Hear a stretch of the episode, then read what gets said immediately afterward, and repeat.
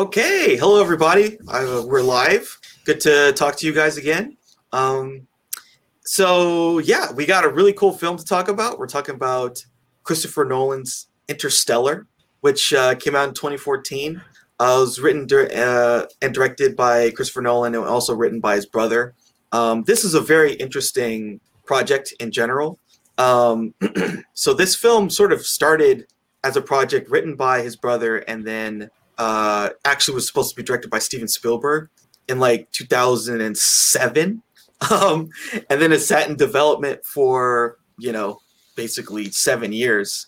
And then finally, uh, there was like some switches of which production company it was going to be under. And so then that led to um, Christopher Nolan agreeing to direct the film. And then obviously it became a Nolan film. And, you know, now we got this film. So um, yeah. Uh, so had had you ever um, when this film came out? Had you heard about it or seen anything about it? Do, do you recall when it came out? Yeah, I remember when it came out. I knew a lot of people who went and saw it multiple times. They they were raving about it. There was one guy at work who was just like, "Oh no, you got to see it! You got to see it! It's the greatest space movie ever, and it's so good. It's gonna blow your mind. You're gonna have to watch it more than once." And I was just like, "Yeah, I don't think I'll see it now." Yeah, yeah, yeah. It's again, There's... it's like the Inception thing. Everyone was telling me to see it, so I was just like, I can wait. um, but you know, I was like, I like I like space movies, obviously. Like I'm a big sci-fi nerd. I love all of that stuff. But it didn't at the time, like I didn't feel like I needed to see it necessarily. I feel like it's more relevant now, especially with everything going on. I think it could definitely be it kind of like how War of the Worlds was, you know, um yes. good to watch during like a pen maybe not good to watch during a pandemic but you know but you know what i mean it can definitely be related mm-hmm. um to whatever is going on now um but it kind of just was one of the movies where i was like yeah i'll i'll, I'll see it eventually um i was kind of that was around the time where i was kind of fading away from like christopher nolan movies because i kind of felt like i saw so many of them at once and in a short period of time and i was still on like my batman kick i think that might have been might have been around the time when I was watching every Batman movie ever like that had been oh. made.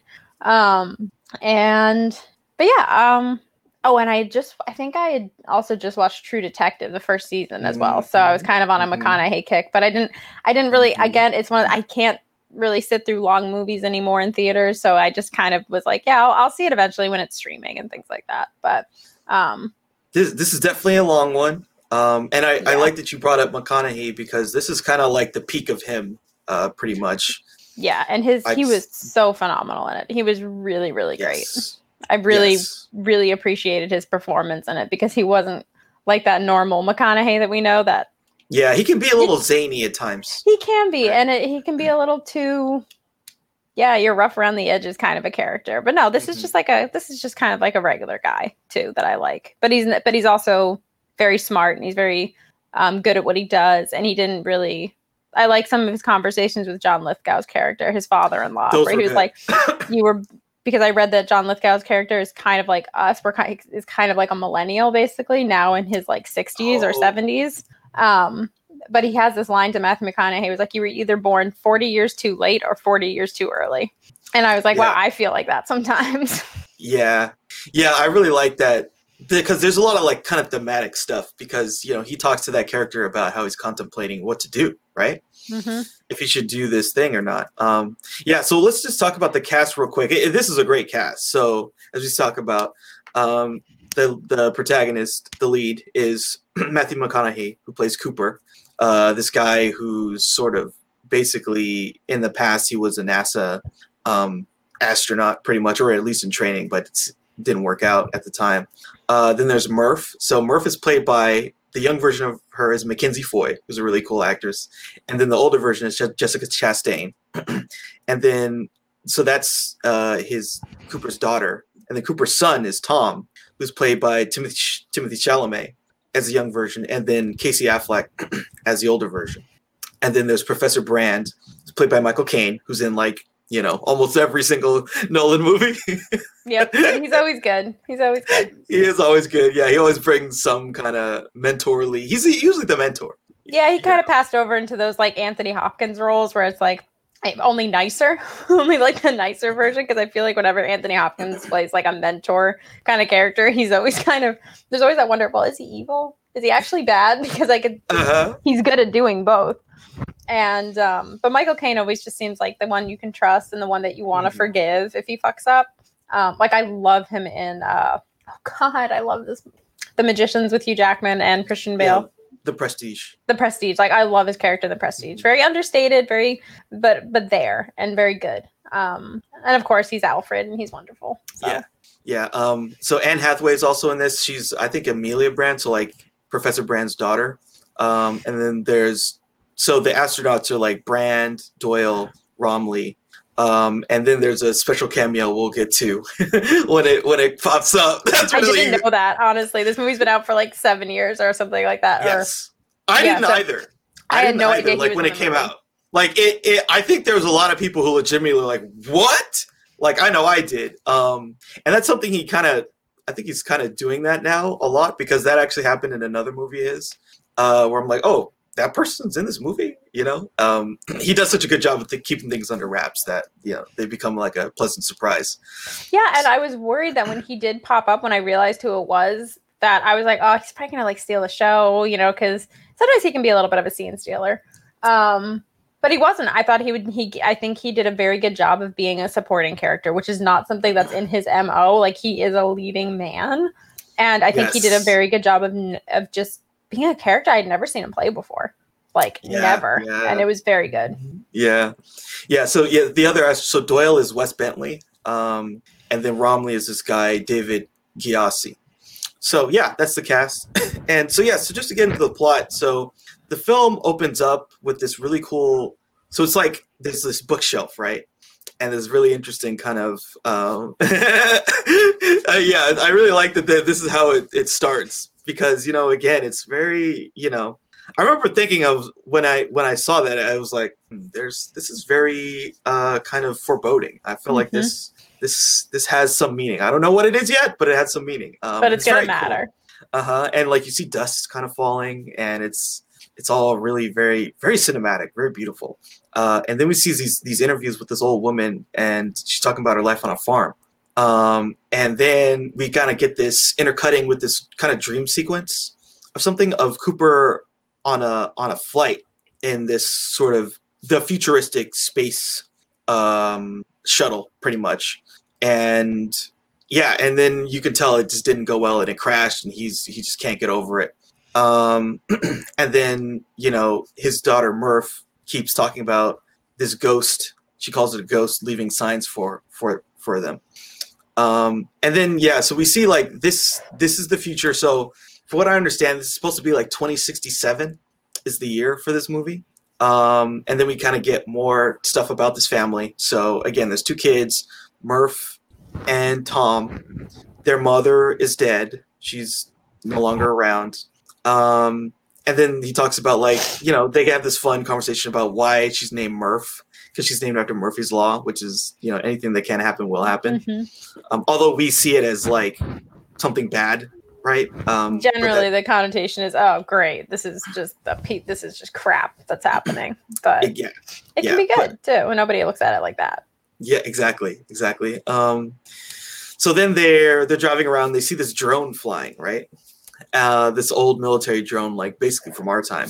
And then they there's this fun scene where they chase after it, and he reprograms it so that he can.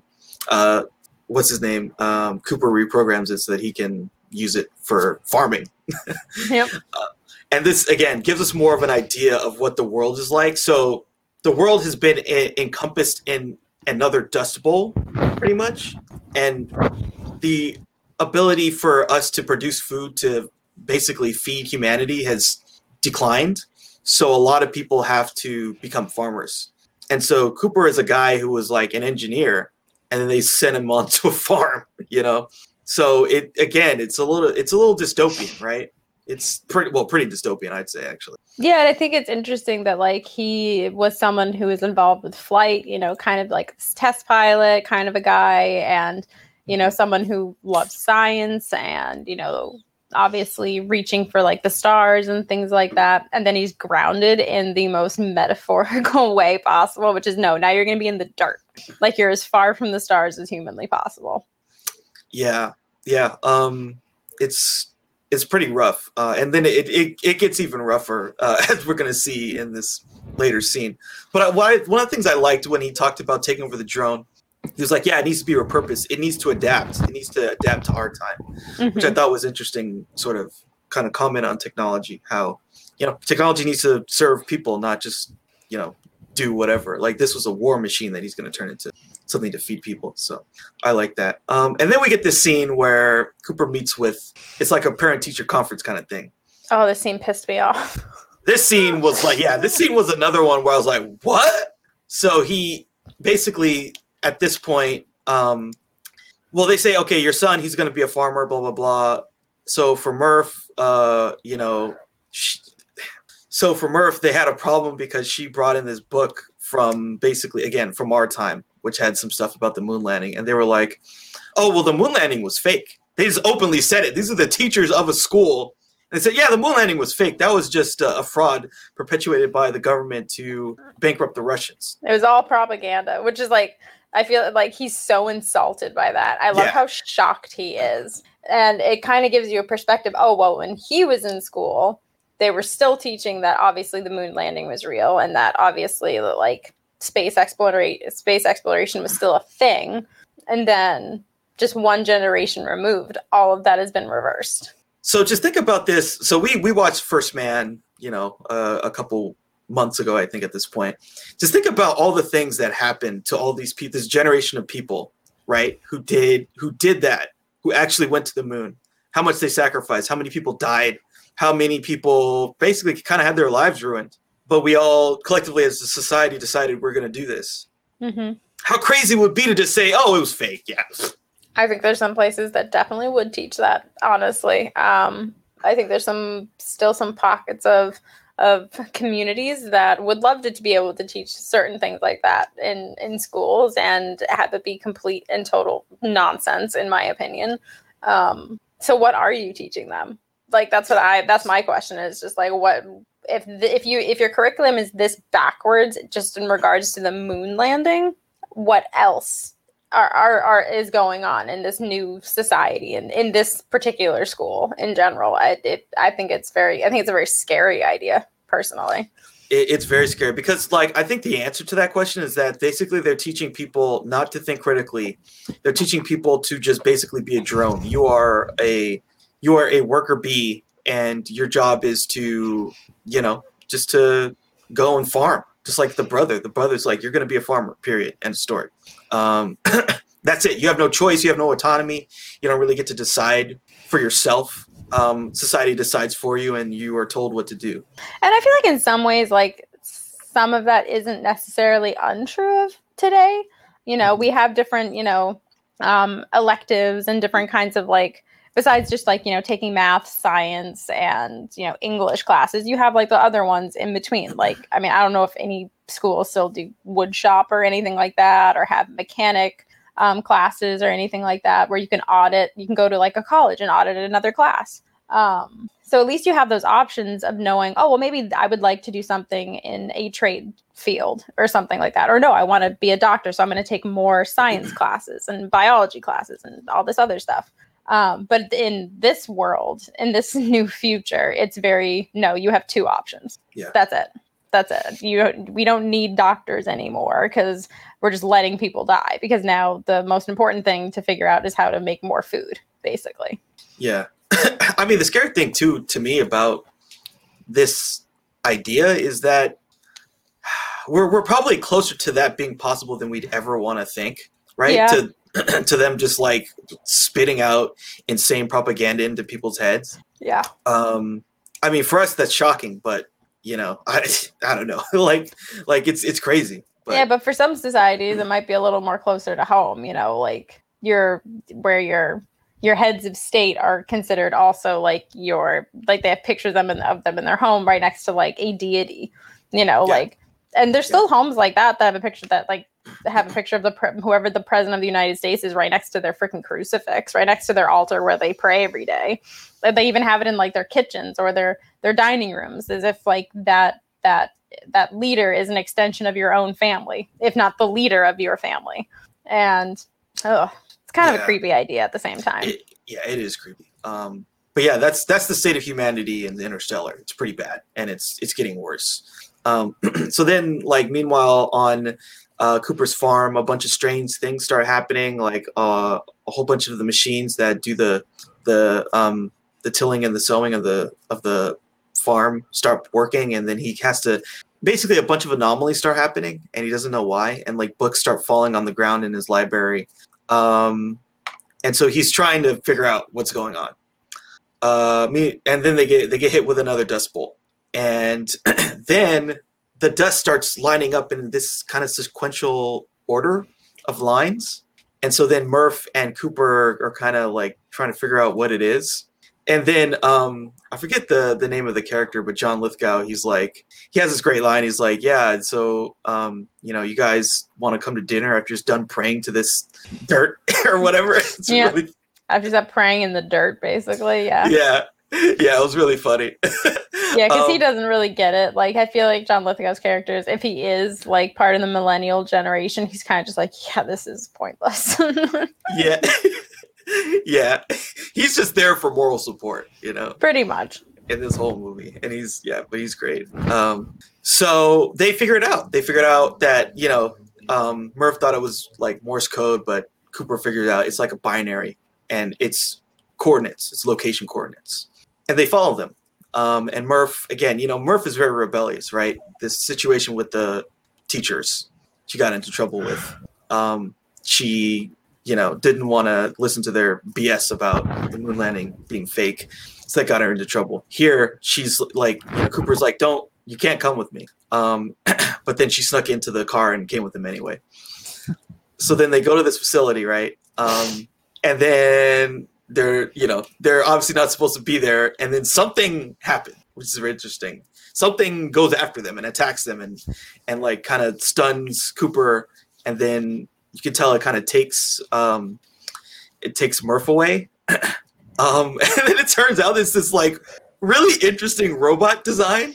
Yeah, that was a really weird design. Like, I didn't, I didn't hate it, but as soon as I saw it in motion, I'm like, okay, that kind of makes sense because you know sometimes motion, motion brings it to life. You know, it's a, it can have a voice and stuff like that, but it, it, it having it move was very interesting and I liked it. It was kind of clunky, but it, it was graceful at the same time, and it was it wasn't just like this clinking clanking collection of colossal junk you know it was it was smart it was humorous and it was funny and i, I liked them i liked all the ai in it Yeah, Tars was the uh, the AI that he encounters, uh, ex-military robot. It was really like that was again another thing where it's like, whoa, this. And and I was reading, so they they wanted to go with a non-anthropomorphic kind of robot, and so they, I they said that they they they figured out the most kind of mathematically symmetrical thing to create, so they could do all the stuff that we see it do in the film later on. Uh, but yeah, it was it, it- it's basically like a talking obelisk. yep. Pretty much. And um definitely has its own personality for sure. And yeah i liked that it, i liked that it wasn't like just some android pa- some pasty faced android that we're so accustomed to seeing. Um they're usually british they're usually tall they're usually benedict cumberbatch looking. So i'm glad that it was something just i like that it was different and that it was out of the box. And yeah it, it was good. I like tars Yeah. Um. So then, so what he fi- finds out is that he's like, "Oh, where am I?" And well, turns out he is at NASA. This is the future NASA, and they've, you know, it kind of makes sense, right? If you think about the whole situation at the school, like NASA, they don't even believe they did what they did, right? So they kind of have to go underground. Um, and then he tells them, like, you know, yeah, I got the coordinates from this anomaly, and that kind of lines up with something that they know is going on. Um, and so then Cooper kind of tries to figure out what's going on, and they're like, yeah, so we have this this plan basically to save the world and figure out like you know a way a way for humanity to get out of this situation. Um, so they have basically so they have two plans. that they that they want to try and figure out. So first plan is um, they want to kind of do some sciencey stuff, basically. Like that that plan A is a little vague, but they need to acquire some scientific knowledge so that they can understand gravity enough so that human beings can get off the planet and um, basically start off-world colonies. That's plan A. Plan B is for them to um, basically do a population bomb on another planet that is equally life-sustaining, and so they're they they're looking for another planet to to go to to um, sustain the human population, and they're helped by the fact that they found this wormhole. A wormhole disappeared near Saturn. It's out of the blue, um, and they don't know why it exists. They don't know who placed it because a wormhole is not something that appears in nature. It is a artificially created event. Um, and so they they talk about they sent these these missions of people. Uh, so they sent twelve mission twelve ranger missions ten years ago, and they are so they basically they figured out which planets could be sustainable. Now they're going to do another mission, which is going to um, you know try and do Plan A or Plan B. um, yeah, so yeah, this is a, like a little complicated. So what do you think about the setup of this whole, I guess, thing of like what the mission is, right? I liked it. I honestly liked that it wasn't the first time they had tried it. I liked that this had already been something that had been well underway for a decade and that they'd been working on it and like we see time pass differently for our main characters who eventually go, but just think of it in the way that oh, people have already been doing this. People have already been like going through the things that our main characters that we come to really love um, are going to experience. And I like that Michael Caine kind of tells you know Cooper at one point like, "Oh, I've already been like we were going to leave without you. Like you can come, but like we're ready to go like now, and um, we can't really wait for an answer."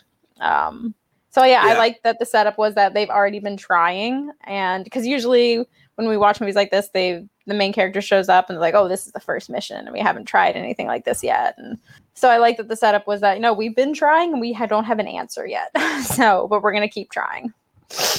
Yeah, yeah. So yeah, they're gonna try this other mission, and they feel like because Cooper kind of just came in out of nowhere, and so it feels like it was fate that he would come and Cooper thinks that too. um, and so he's kind of contemplating whether he's to go or not. And you know, Murph doesn't want him to go. And then Murph says, "Oh, I I I figured out the message that it's that's being sent. Uh, the message is stay."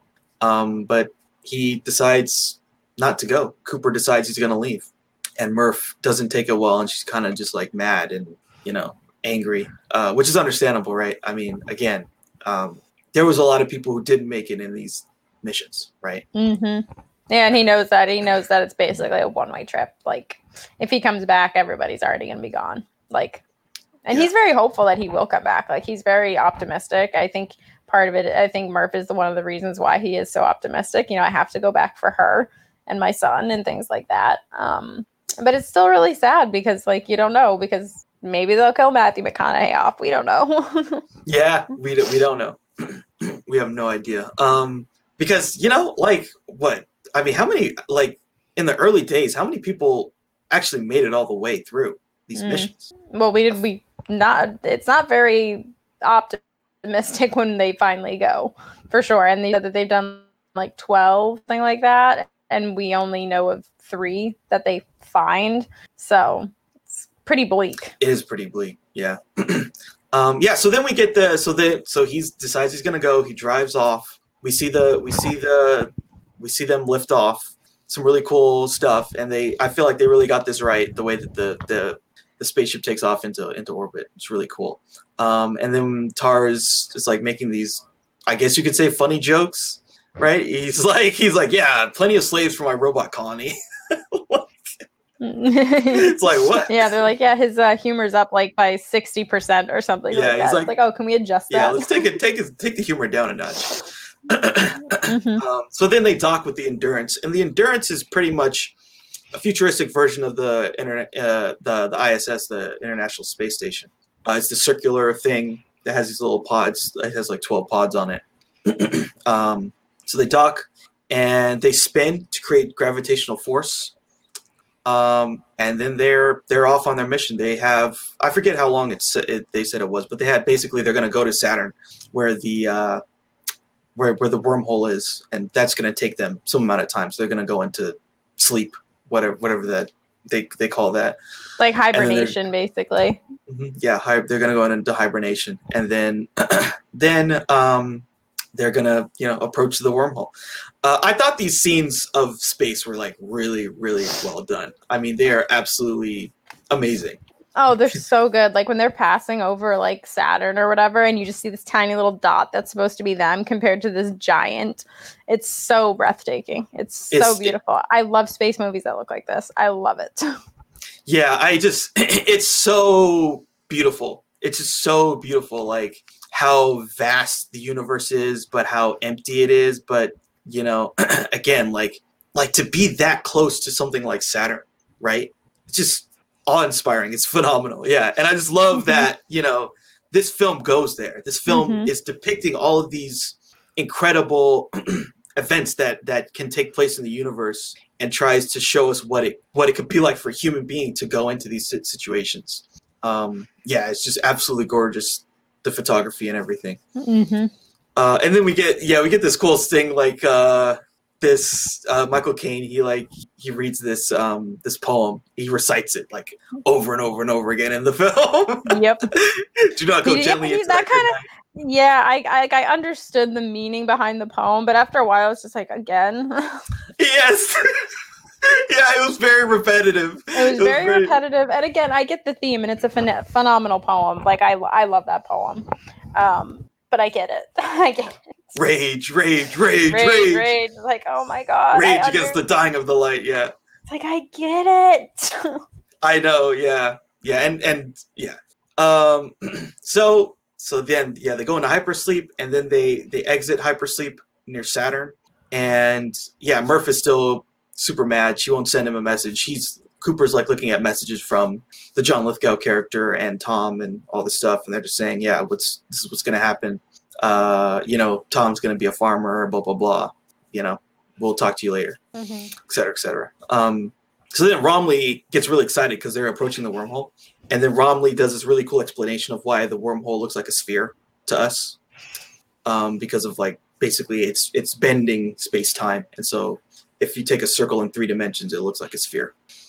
And then we get this really cool scene. I think one of the coolest scenes in all of sci-fi, like the history of science fiction. They enter the wormhole. like even when they first see the wormhole, when they see the wormhole, it's unbelievable. It is unbelievable seeing that.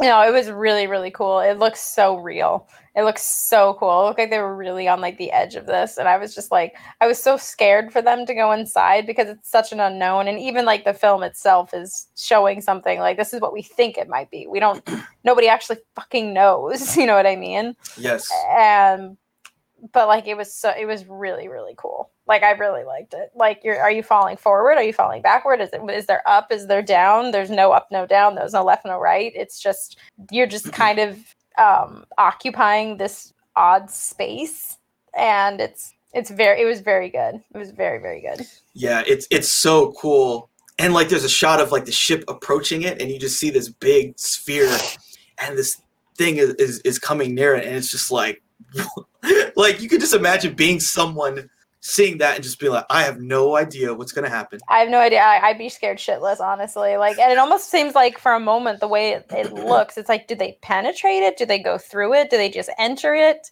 You know there were so many questions i had of how they were going to show it. Is it just going to be like this are they going to poke into it and it's just going to be like this blob and it goes like blue blue blue or something kind of like a bubble?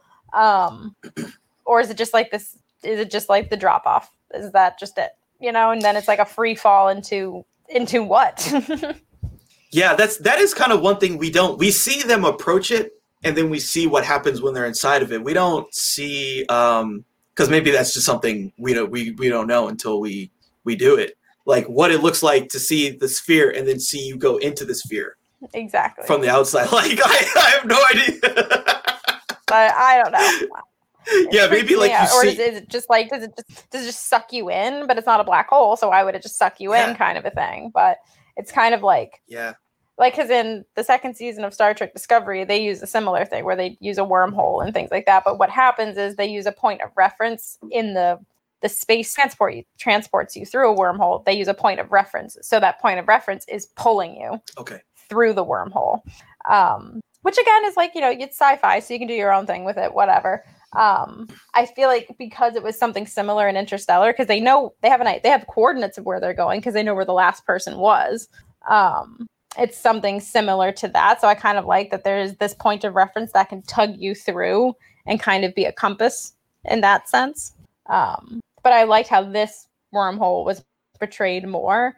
Um, in Discovery, it's a little more trippy. It's a little weirder. Again, they don't portray anything of what's up or what's down. It's again just kind of like this free fall into into nothing. Um, sorry, I just got a weird Facebook notification. Yeah. Um, no. but in it, I like it a little bit more, mostly because of just how it looked. I think it looked a little bit, a little bit more realistic, even though we don't know, we have no real answer. Um, it's all just theory Yes. of what it looks like inside a wormhole. Um, I liked this portrayal a lot more.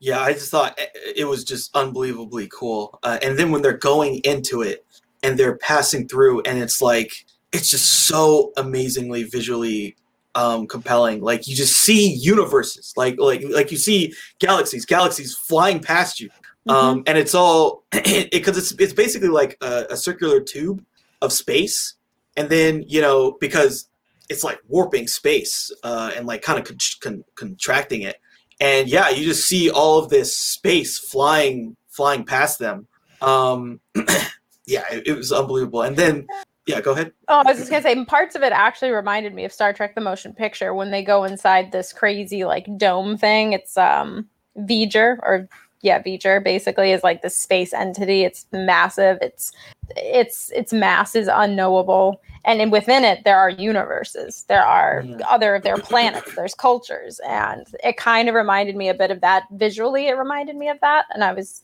I was like, oh, that's pretty cool. I've seen I've seen that before, but I I like that they do something different with it. That you see all of this, you see life passing by you, and you're like, how does it fit? You know what I mean? Like yes because our mind is our minds are trying to figure it out and to work out an equation that will make it fit, but sometimes it just doesn't. Yeah it doesn't. Yeah. That's that's physics for you right? Mhm. crazy stuff. So then they while they're passing through brand sees this anomaly. It's this weird gravitational thing kind of coming out into the ship at her and she like try, reaches out to touch it. Um and it, yeah it's just all really very very different from anything any humans ever experienced right? Oh yeah. um, and then there's this great shot of when they exit the wormhole. Like it's just you know it, you can see the space kind of undistort, and then they arrive uh, in this this this this place. Um, and yeah, they're at they're at this somewhere way off into into space, some other other location uh, that's way way far away. We don't even know how far. And there's a bunch of planets around this massive black hole called Gar- Gargantua.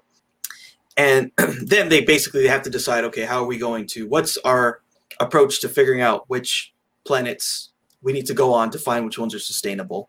Um, yeah, because they only have X amount of fuel, they only have a certain amount of supplies, and they need to be very precise, which I liked. Yeah. So they decide they're going to um, go on this uh, planet. They call it Miller's Planet after the, the astronaut who landed there. Um, so basically, the setup is like there's maybe I don't know three or four planets. Um, each planet is situated somewhere near the uh, the black hole, um, either further or closer, and they are receiving a signal of data from each each one from each planet, and each planet is sort of you know that's how they're deciding which one to go on. If the data says this is habitable, they're going to go there. If not, forget it. Um, and so basically, they have three choices. Uh, and so first they decide they're going to go to Miller's planet, and it's a little dangerous because every hour they're on Miller's planet is seven years of Earth time. Yeah, fuck that. no thanks. Yeah, that's relativity. That is that is temporal relativity. Um, yeah, and and so they they have to like they they they they're going to do it, but they have to they have to be very precise about the amount of time they spend there because you know Plan A is to save humanity, um, not to just leave them there. And if if too much time goes by you know, again, the human element is all all this time. If all this time goes by, what are you saving? Like Cooper's got a family, and then his family's going to be older than him. Yeah, exactly. Like it's it's he really doesn't want to go down there. Like it's just bad feelings. All like I've got a really bad feeling about this. It's too much of a risk Yeah. because they're like, we got to get down there, get the data, check in with Miller, and get the fuck out of Dodge before out. an hour passes. And that's just like, holy shit! Like that, you have an hour, or even before the hour is up, you gotta you gotta get out of there because if an hour is seven years, minutes is months. You know what I mean? yes. hmm So no matter what, they're losing time. No matter how which way Mm-hmm. they slice it, they're losing time.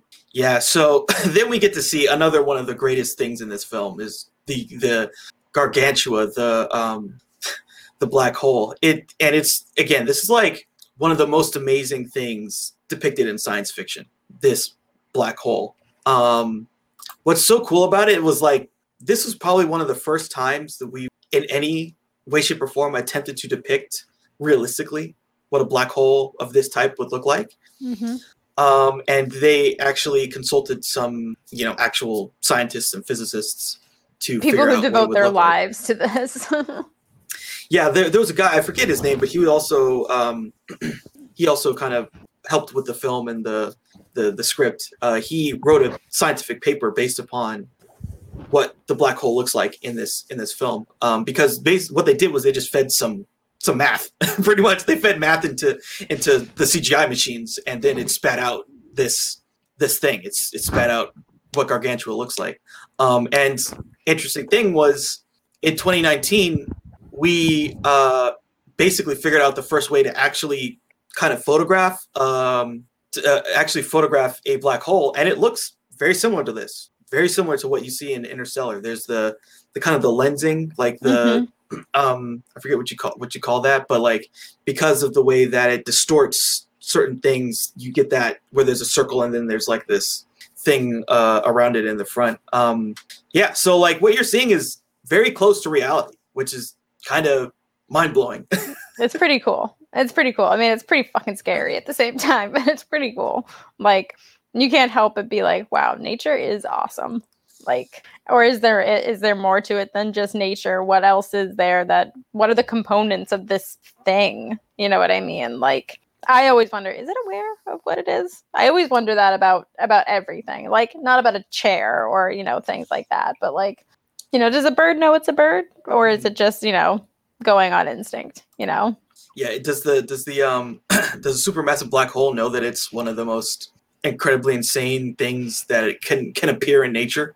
Who knows? Who knows? Who knows? But it's it's definitely awe. It's awe. Yeah it is it is awe-inspiring. Um yeah it's just there's so many things right? So we've we've gone from a wormhole to seeing this massive black hole. It's just mind-blowing right? It's absolutely mind-blowing. It's fucking crazy dude. Like i didn't i was just like this movie is just throwing a lot at me but i'm really enjoying it i'm really enjoying all the shit it's throwing at me like we just went through a wormhole now we're on the edge of a fucking black hole which like it Yeah. just Yeah, Ah. and there's there's this great shot where they're like they're approaching the planet, Miller's planet, and like it's right at the cusp of the black hole, and you see all the kind of the light kind of flaring out at the bottom of it as their as their ship is going to. It's it's like it is so beautiful what they are able to depict in this film.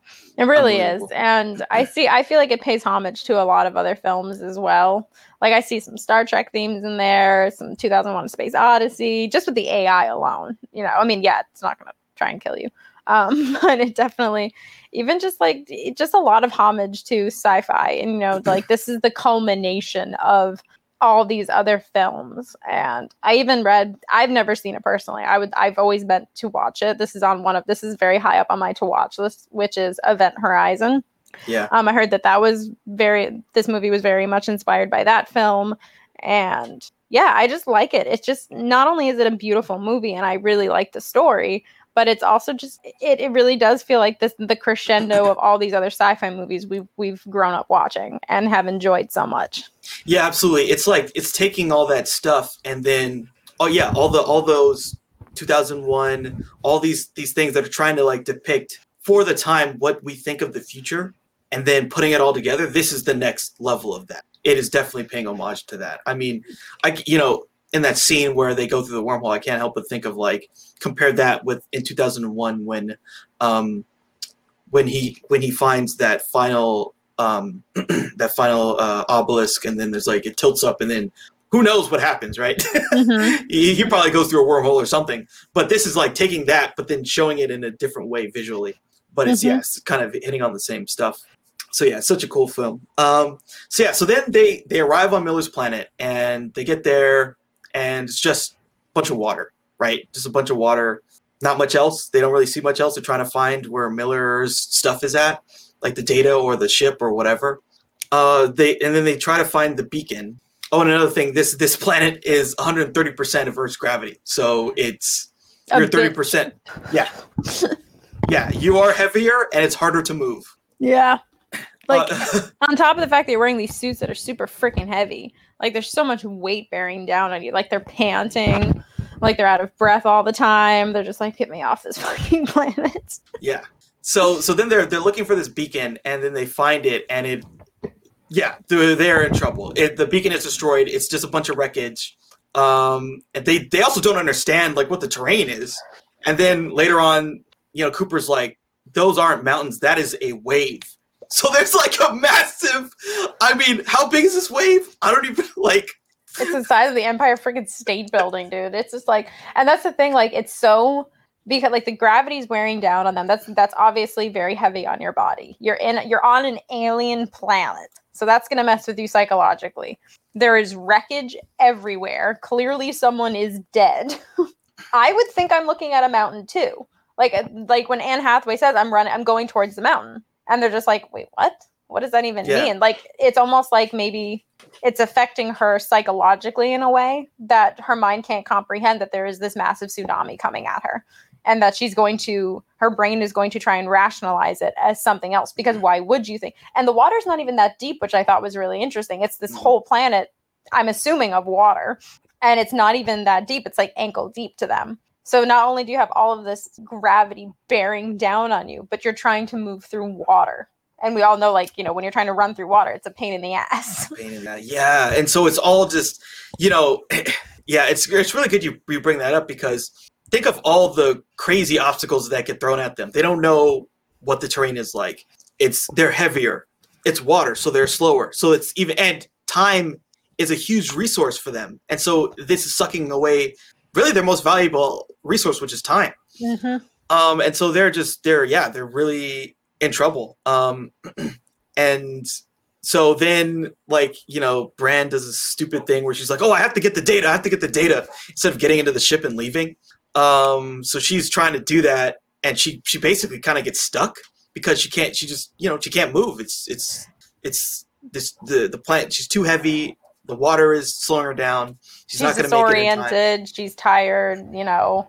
Um i think she gets caught on something too. I think she gets caught on some of the wreckage but coupled with the fact that she's heavier and in water and she she's obviously exhausted um yeah she just she can't move. I love that moment because like wes bentley's just kind of like we don't i was I, unfortunately we didn't get to know wes bentley's character all that well. Um but uh he he knows he can't get to her. He's trying to, but he knows he can't in time. So he he tells. I love this moment when he tells Tars, "Go get her," um, because it brings it back to that whole like the an AI's first mission is to protect human life at all costs, basically, or or something like that. There's like a list of like AI prerogatives or something or priorities, and I love seeing like Tars just move like super fast through the water, and he's just like like seeing him in motion before when they were still on NASA was just a little bit, and then you see him just like he's like super fast. He's agile in water. Again, he's not he's not this clinking clanking thing.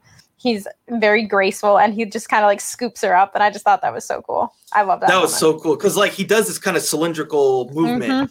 he like basically turns into like a sphere and then moves like that and then it like creates these robot arms like this and then grabs her and then Mhm. runs with like its feet Yep, it was so good. It was. It was- love it. that was like again another like wait what? He can do that too? Exactly. Like he's not limited. Like if that's like if that's what his limit is then like that's crazy. But i feel like it's just a little taste of like no this thing is actually pretty helpful in a time of crisis. And again it goes back oh well he was a military robot. So obviously he's not going to just be some he's not going to look like a printer for no reason. You know what i mean? Like he, yeah he's kind of shaped like an old style printer but like he's he's pretty badass. I like Tars a lot. Yeah, And I- I Tars just- is great. I just loved that moment of you know him not even hesitating, you know, because even though he could list off like all the, oh well, you know, she's I'm not going to make it back in time. It's futile. She, we should just let her die. No, he just he doesn't hesitate. He just goes and get it, gets her. Yeah. So he goes, he gets her, and then they're all trying to get back onto the ship um, before the wave hits, but they just can't make it. The wave hits them. It floods the engines. Doyle doesn't even get onto the ship. He basically gets sucked into this wave, and that's pretty much it for him. Um, and they are stuck on this planet until their engines get Dry out, basically. Yeah. Mhm. So Cooper's pretty pissed at her. Cooper is hella pissed. Cooper's hella pissed at her for good reason. She kind of like, you know, look, you're you're the the most important thing is time, and you're wasting that resource. That's the main thing of the mission. Yeah. Um, and they have they have this kind of they basically have a fight. Yeah, and then they they have this really interesting conversation after like you know they've exchanged you know angry words and everything like that. And he kind I think he he Cooper asked her something like, "Well, how long do you think Miller had been here?" And she was just like, "Well, time is relative. We might have just come right after the crash. Like we don't know how long she was here because the beacon was still going. You know what I mean? Like it was still transmitting data." And um, so obviously she was there. Miller was there long enough to send information back, but she's like, we don't know how long this this has been a thing basically. yeah, so it, it is an utter disaster, right? Just like on every level, it is an absolute disaster for them. Um, and yeah, we get some other like some other stuff. They talk about like, is there a way to travel in time? And then this is where she says, which is going to be irrelevant later. The only way to, the only way to that we know of to traverse time and space is through gravity. Um, because he's trying to think like, is there a way for us to like get back the time we lost? And basically, the answer is no for them. Yeah, like we can keep moving forward, but we can't really go back. Yep. Which sucks. So then finally they well what, what happens is a second wave is coming.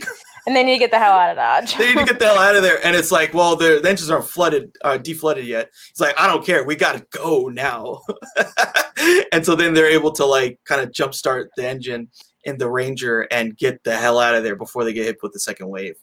Um yeah, a really bad way to start this whole thing. Someone died, they lost a bunch of time, and they didn't really get anything out of it. It's not that they got any knowledge out of it. Not really, no. Which is really disaster. important. Yeah, that's just heartbreaking where you're like, oh well that was a wasted trip in more ways than one. Yeah. So then they get back, and Romilly is like, right? Romilly, he's he's been stuck with a robot for what we find out is 23 years, four months, and eight days by himself. hmm Wow, that sucks. That sucks. I, That know, I, is- I I really liked Romilly's character. Like that was just so sad. He's like, "Oh, you came back," and like the looks on Anne Hathaway and Matthew McConaughey's face, where they're like, "I'm so sorry." like, yeah, like that. Uh, twenty year, twenty three years. by yourself. Mhm. And like, yeah, the thing too is, you know, he even says like, I, I on some levels, I didn't think you were ever going to come back. I thought you were dead. What do you, do then if they die? If everyone died? Mhm. They're lucky he was still there. Yeah, if he, he didn't just leave. Um, so then we get this is like this is the emotional gut punch of the film. So then Cooper starts looking at all the messages that were left while he was gone, these 23 years. Um, and then he sees Tom. Tom keeps sending him messages. Tom is growing up. Then Tom, you know, says, "Oh yeah, John Lithgow died. We buried him." And then um, he has, uh, I think, a son. Yeah, well, he has a kid, his first child. Hmm he shows him the first child. And then we just get this devastating message where tom is like you know everyone's telling me you're not gonna come back. You're not gonna make it. I need to let go. yeah. And he's like yeah i'm gonna i i, I have to do it. I have to let you go now. Goodbye dad. It's like no. Yeah. oh just devastating um and then he gets one last message from murph who's who's like you know she's fucking mad right? And you know she's in the message she's like yeah like I, i'm sending you this message because you know at this point we would be the same age. So they're actually the same age at this point in the movie. Um and she's mad at him for leaving.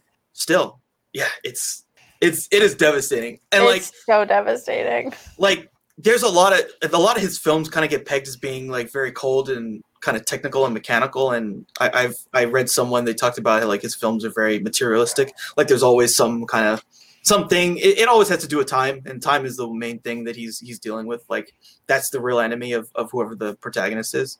Um, but this is like a really emotional scene, like one of the most Mhm. emotional scenes in any film he's ever done, and it really connects with the character. Yeah, and it really connects with like the audience too, and Yeah. you just feel so bad because she hasn't. She's never sent a message. She's been angry and hurt this whole time. She's struggling her way through, and it's just it's like this because she doesn't know if he's still alive or not, and it's like this weird rite of passage almost. Like, yeah, I'm your age now. I'm the age you were when you left, and it's just like, ugh, like you just you miss so much. You missed so many things, and it's it's really it's just so sad. Yeah, it, it's devastatingly sad. And you know, again, like that's that's the cost of doing this kind of stuff. Mm-hmm. You sacrifice your life and your livelihood And your family, like and your family. and your family and your time, and again, time is like the most important theme. And yeah, it's just that theme is pretty. I get why there were so many memes of it and everything like that. Now I get it. Like seven years later, I get Yeah. it. yeah, like him crying and then like something whatever's on the television. Yeah, Yeah, exactly. Like I get it now, and I'm just like, oh, that's actually really, really sad. I was laughing at these things. I didn't even know the context of it or anything. Yeah, and McConaughey is like unbelievable in that scene. Like my Oh. god. yeah like i don't know if they were playing like it on a monitor or if someone was reading the lines behind like a camera or something um but he was fantastic. He was so good. He doesn't even was say anything. He doesn't even say anything and you just like you feel for this guy so much and you can just see he regrets it. He's like i should have Yeah. stayed.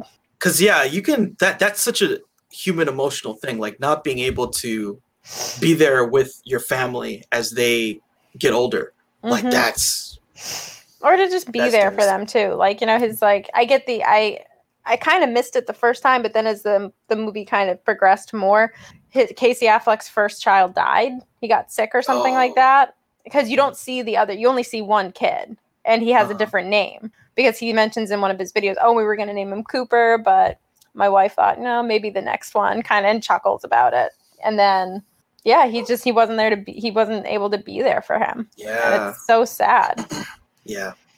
Yeah. So yeah.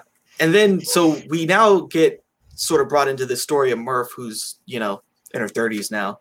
And she uh is she works for NASA and she works with Dr. Brand. Um, and so she's a scientist. So yeah, she's in this dystopian future, she's living kind of a, a solid life. Um, and there's actually this really great line again from the John Lithgow character. So like right when they go off on the mission, um, Dr. Brand comes to them with the car and is talking to the John Lithgow character. And then basically saying, Yeah, Murph is gonna come work for us in the future. And then John Lithgow says, like, oh yeah, well, you know, hopefully she'll um they'll probably be good for her. Hopefully she'll make a fool out of you just like she does her teachers. Hmm. And I thought that was really kind of interesting foreshadowing and also just like a funny, you know, line from that character. Again. No, absolutely. And I think it's also a way for like the characters themselves to kind of cope with what they've lost. You know, Dr. Brand's daughter is most likely never coming back and he knows that. I get the impression it's his only kid and that they were very close. I mean, she followed in his footsteps. There's obviously some a real closeness there. And Murph loses her dad. And I feel like they kind of try and cope with it together by creating this like not necessarily like a father daughter dynamic but like this um student and mentor kind of a thing where they can kind of be there for each other they can kind of replace what they've lost with one another Yes, exactly. Yeah. And like Murph is still very angry with with him. And just like to the point where she doesn't she doesn't forgive him. And she thinks this is the main thing too that's really devastating. She thinks that she left he left them.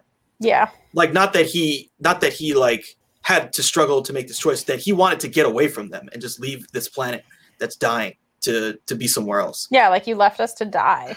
Like Yeah. that's that's how she feels. And i think it's very common for kids who do have a child that abandons or a parent that abandons them. They see it only as abandonment. They don't see that there might have been they don't understand circumstance. They don't they don't want to understand circumstance. And it's just this anger that's kind of left behind and to a, an extent from my own life i kind of understand why she's angry um but then i then i found out why you know, I found out reasons why, what was going on in this person's life at the time to make them want to just run away. And while it's still a shitty thing to do, but I'm an adult now. I'm not a kid, and I, I at least took the time to figure to understand someone's reasons. And Murph just Murph just doesn't want to, because it only seems like there is one reason. The planet's dying. Everyone else is dying. I'm just gonna leave. I'm just gonna Yeah. take off. And the thing too is, I I feel like she probably feels like she understood what the message was, you know, and he just wouldn't listen to her. That makes it even worse. Yeah, yeah, it does. Like, oh, I was just a kid. You're not gonna listen to me because I'm just some stupid kid.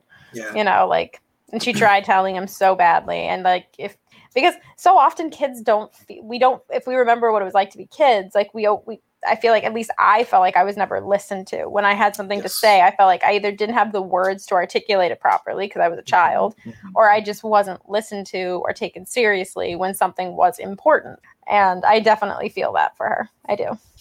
Yeah. Um, so then back in space. so now that their disastrous first mission has happened, now they very, in a very calculated manner, are deciding the next planet they're going to go to. So there's two planets. It's either Mann's planet or Edmund's planet. So, and they're basically Mann's planet seems more uh, fruitful, I guess. Um, so Brand wants to go to Edmund's planet, and Cooper wants to go to Mann's planet. And then Cooper kind of drops this bombshell on Romilly, where he's like, "Well, you know, Romilly, you you probably need to know the fact that uh, Dr. Brand is in love with um, is is in love with Edmunds.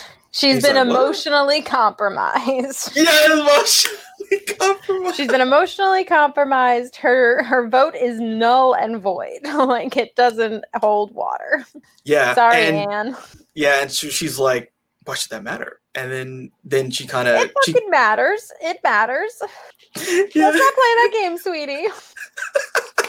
yeah, then she cops to it, and then she kind of just opens the floodgate, right? Like, yeah, I, I want to see him again, and if if maybe there's a one percent chance, I want to take it, you know. And then she goes into the spiel about love and stuff. this is this is okay. So I'm curious, like, if you were in that situation, so you're Romilly in this situation, you're Yeah, Romilly. fuck. Which side are you taking? What are you? What's your vote? Oh man. If I was Romilly or I'm in Romilly's position, because like I would feel I would just feel so bad. But because like the data from Mann's planet is so strong, it's been the only consistent stream of data that they've gotten. You have to go with what seems like the best position. And like you have to set us like we have to set aside our personal feelings for the betterment of humanity. It's one person, and that's horrible to say. But it's you only have one shot and you can't afford to be wrong. You you can't Yeah. afford to be wrong. And just because you you're like if it was Ryan on that planet and I was Anne Hathaway, I would probably feel the exact same way she does. You know what I mean? And Yeah. it's and it's just ugh, it's it's a sticky situation. It's horrible, but like you have to go with the data. It's it's awful, but you, you have to go with that. It's this is humanity. This isn't just one guy and you Yeah, don't know if yeah you don't know if he's alive like they got to miller's planet and it was an utter freaking mess yeah, and Miller was dead. And on top of that miller was dead. On top of the fact that going there killed another scientist who was very important to all of this. Yeah he was a kind of a, a detractor of like cooper but like at the end of the day he was chosen he was he was there for a reason. And who's to say if you go to freaking edmund's planet it's not going to be worse. Like it's there's no guarantee. And you just have to go with the the best stream of data at that point. And it's it's awful to say but it's at that point you can't you can't that 1% is not valid it doesn't it doesn't hold water Yeah, we you, you gotta because imagine if there was another disaster on that planet. He's dead. It's uninhabitable. They the mission's basically over, and they exactly and there's n- no way of telling anyone hey we fucked up It's also it's also difficult for her too to make her case because of what happened on Miller's planet when she kind of yeah she kind fucked of up. yeah she fucked up. She shot herself in the foot on top of the fact that she is emotionally compromised. And we we can't afford to have the heart lead us right now. We really can't. Like even cooper who is doing this all for his kids and future generations he's like i can't take that risk. Like i can't i can't trust you. I can't trust Yeah. that when you get there if we find him you're not going to do something incredibly rash because of your co- compromised position She Yeah. she's not a she's not a um what's the word I'm looking for? Reliable anymore. Yeah, she's not reliable, unfortunately. So she concedes to it, and they're you know they they make their plans to go to uh, Doctor Mann's planet. Um, and then we get this other scene where she kind of you know again like now emotions are very high, and she kind of was like, well, you know what. Um, you know, when the situation is on your end, Cooper, and you have to choose between your family going back and never seeing your family again, I hope you use the same kind of credence that you did with me. Yeah. Do I have to?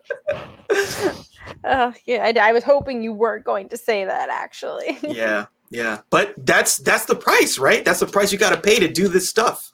You have to think beyond ourselves and our selfish interests. Think of the big picture, the human picture. Humanity is bigger than you or me or any other individuals. It's bigger than that. It just Mhm. is, you know. Exactly. And we you gotta. What's the what's the line from Spock? the needs of the many outweigh the needs of the few or the one. Yeah, they do, and that's true. It's Mhm. true. They do.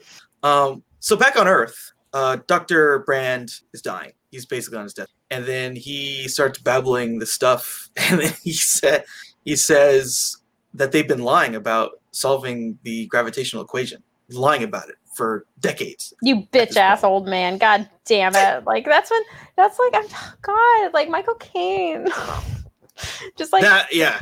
just like sobbing on his deathbed, admitting to someone that he has mentored and cared about and been a father figure to. Just yeah, I kind of lied. Yeah. I've lied for, you know, I mean, at this point, that's most of her life. She's been fed that lie. Yeah, it's one of those alters your perspective on everything moments. And those moments suck. Those moments are horrible. I had one of those this year and it sucked.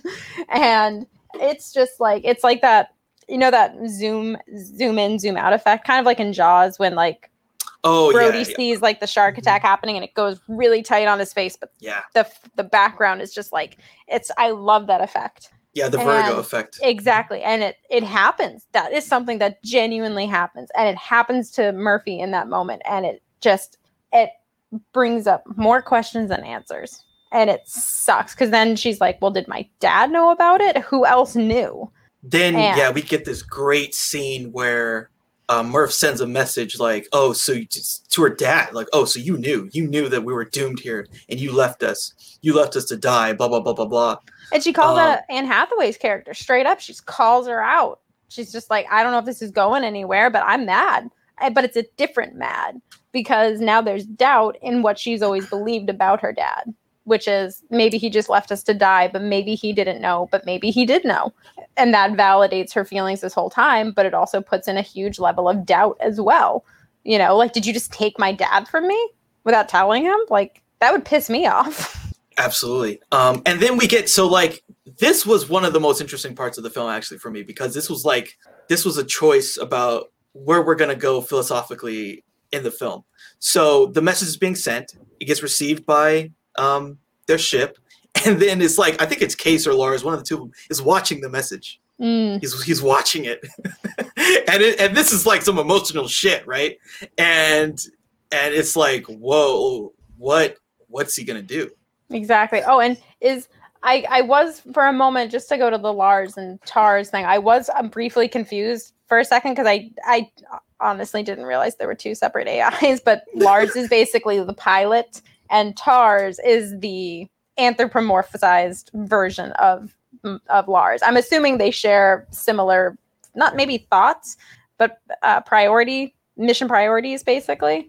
Um, but that's just a little side note for me is that it was very late in the game when I realized they were two separate AIs.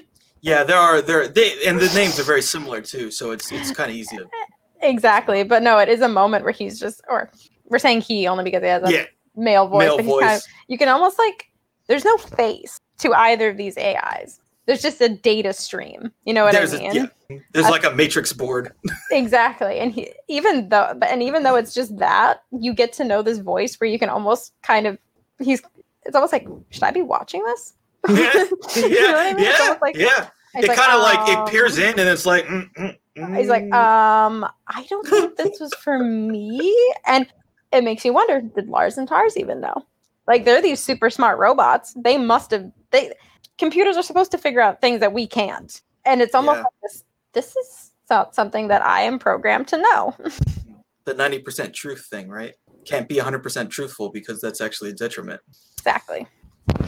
Okay, so yeah, and that's kind of left to linger. So then, you know, that's very, that's very, get this kind of Hal vibe. It's like, whoa, is Hal gonna suppress this information? Uh, and so then Yeah, we see them. Yeah, it's please don't, yeah. So then we see them flying down to Mann's planet, and oh man, like again, the photography is so beautiful. Like the sky is literally frozen. So like there's these frozen clouds. And there's a whole bunch of shots where you kind of see the the um the ground level and the like the sky kind of compressing together as they're flying downward, and then they like they like hit hit uh, a frozen cloud. It, it's really kind of funny. Um, Was that Iceland? Were they filming in Iceland? Because I feel like Iceland's become Yeah. super popular to film in lately. Because even season two of Discovery's doing that. I believe so. Yes, it was Iceland. You're right. It just looks it looks alien, right? Oh God, yeah. I'm like, this is a real place. How do you live there? It's like when it's like how there's still like in um oh where is it? It- There's like still like these tiny little pockets of like communities and humanity that in like Russia or something like that, like deep in like the Russian wilderness that like still thrive and have never like advanced beyond the wheel and fire basically. And it's like people actually live there. Like that, how do you survive? Like what kind of person does it take to survive in a climate like this? It's it's crazy to me. Yeah. So then they they find this outpost where Mann was, and they go to wake him up. Um, and they, again, they call this the Lazarus mission because Lazarus rose from the dead. Um, and who pops out? Our friend Matt Damon. Matt freaking Damon. yeah, I was like, what? surprised by that. I'm like, I thought you were on Mars, dude. like, like, I thought you just took a trip to Mars, but no, he's just been in like he's just been sleeping for 20 years. Yeah. Um, and he comes out crying and he's super emotional.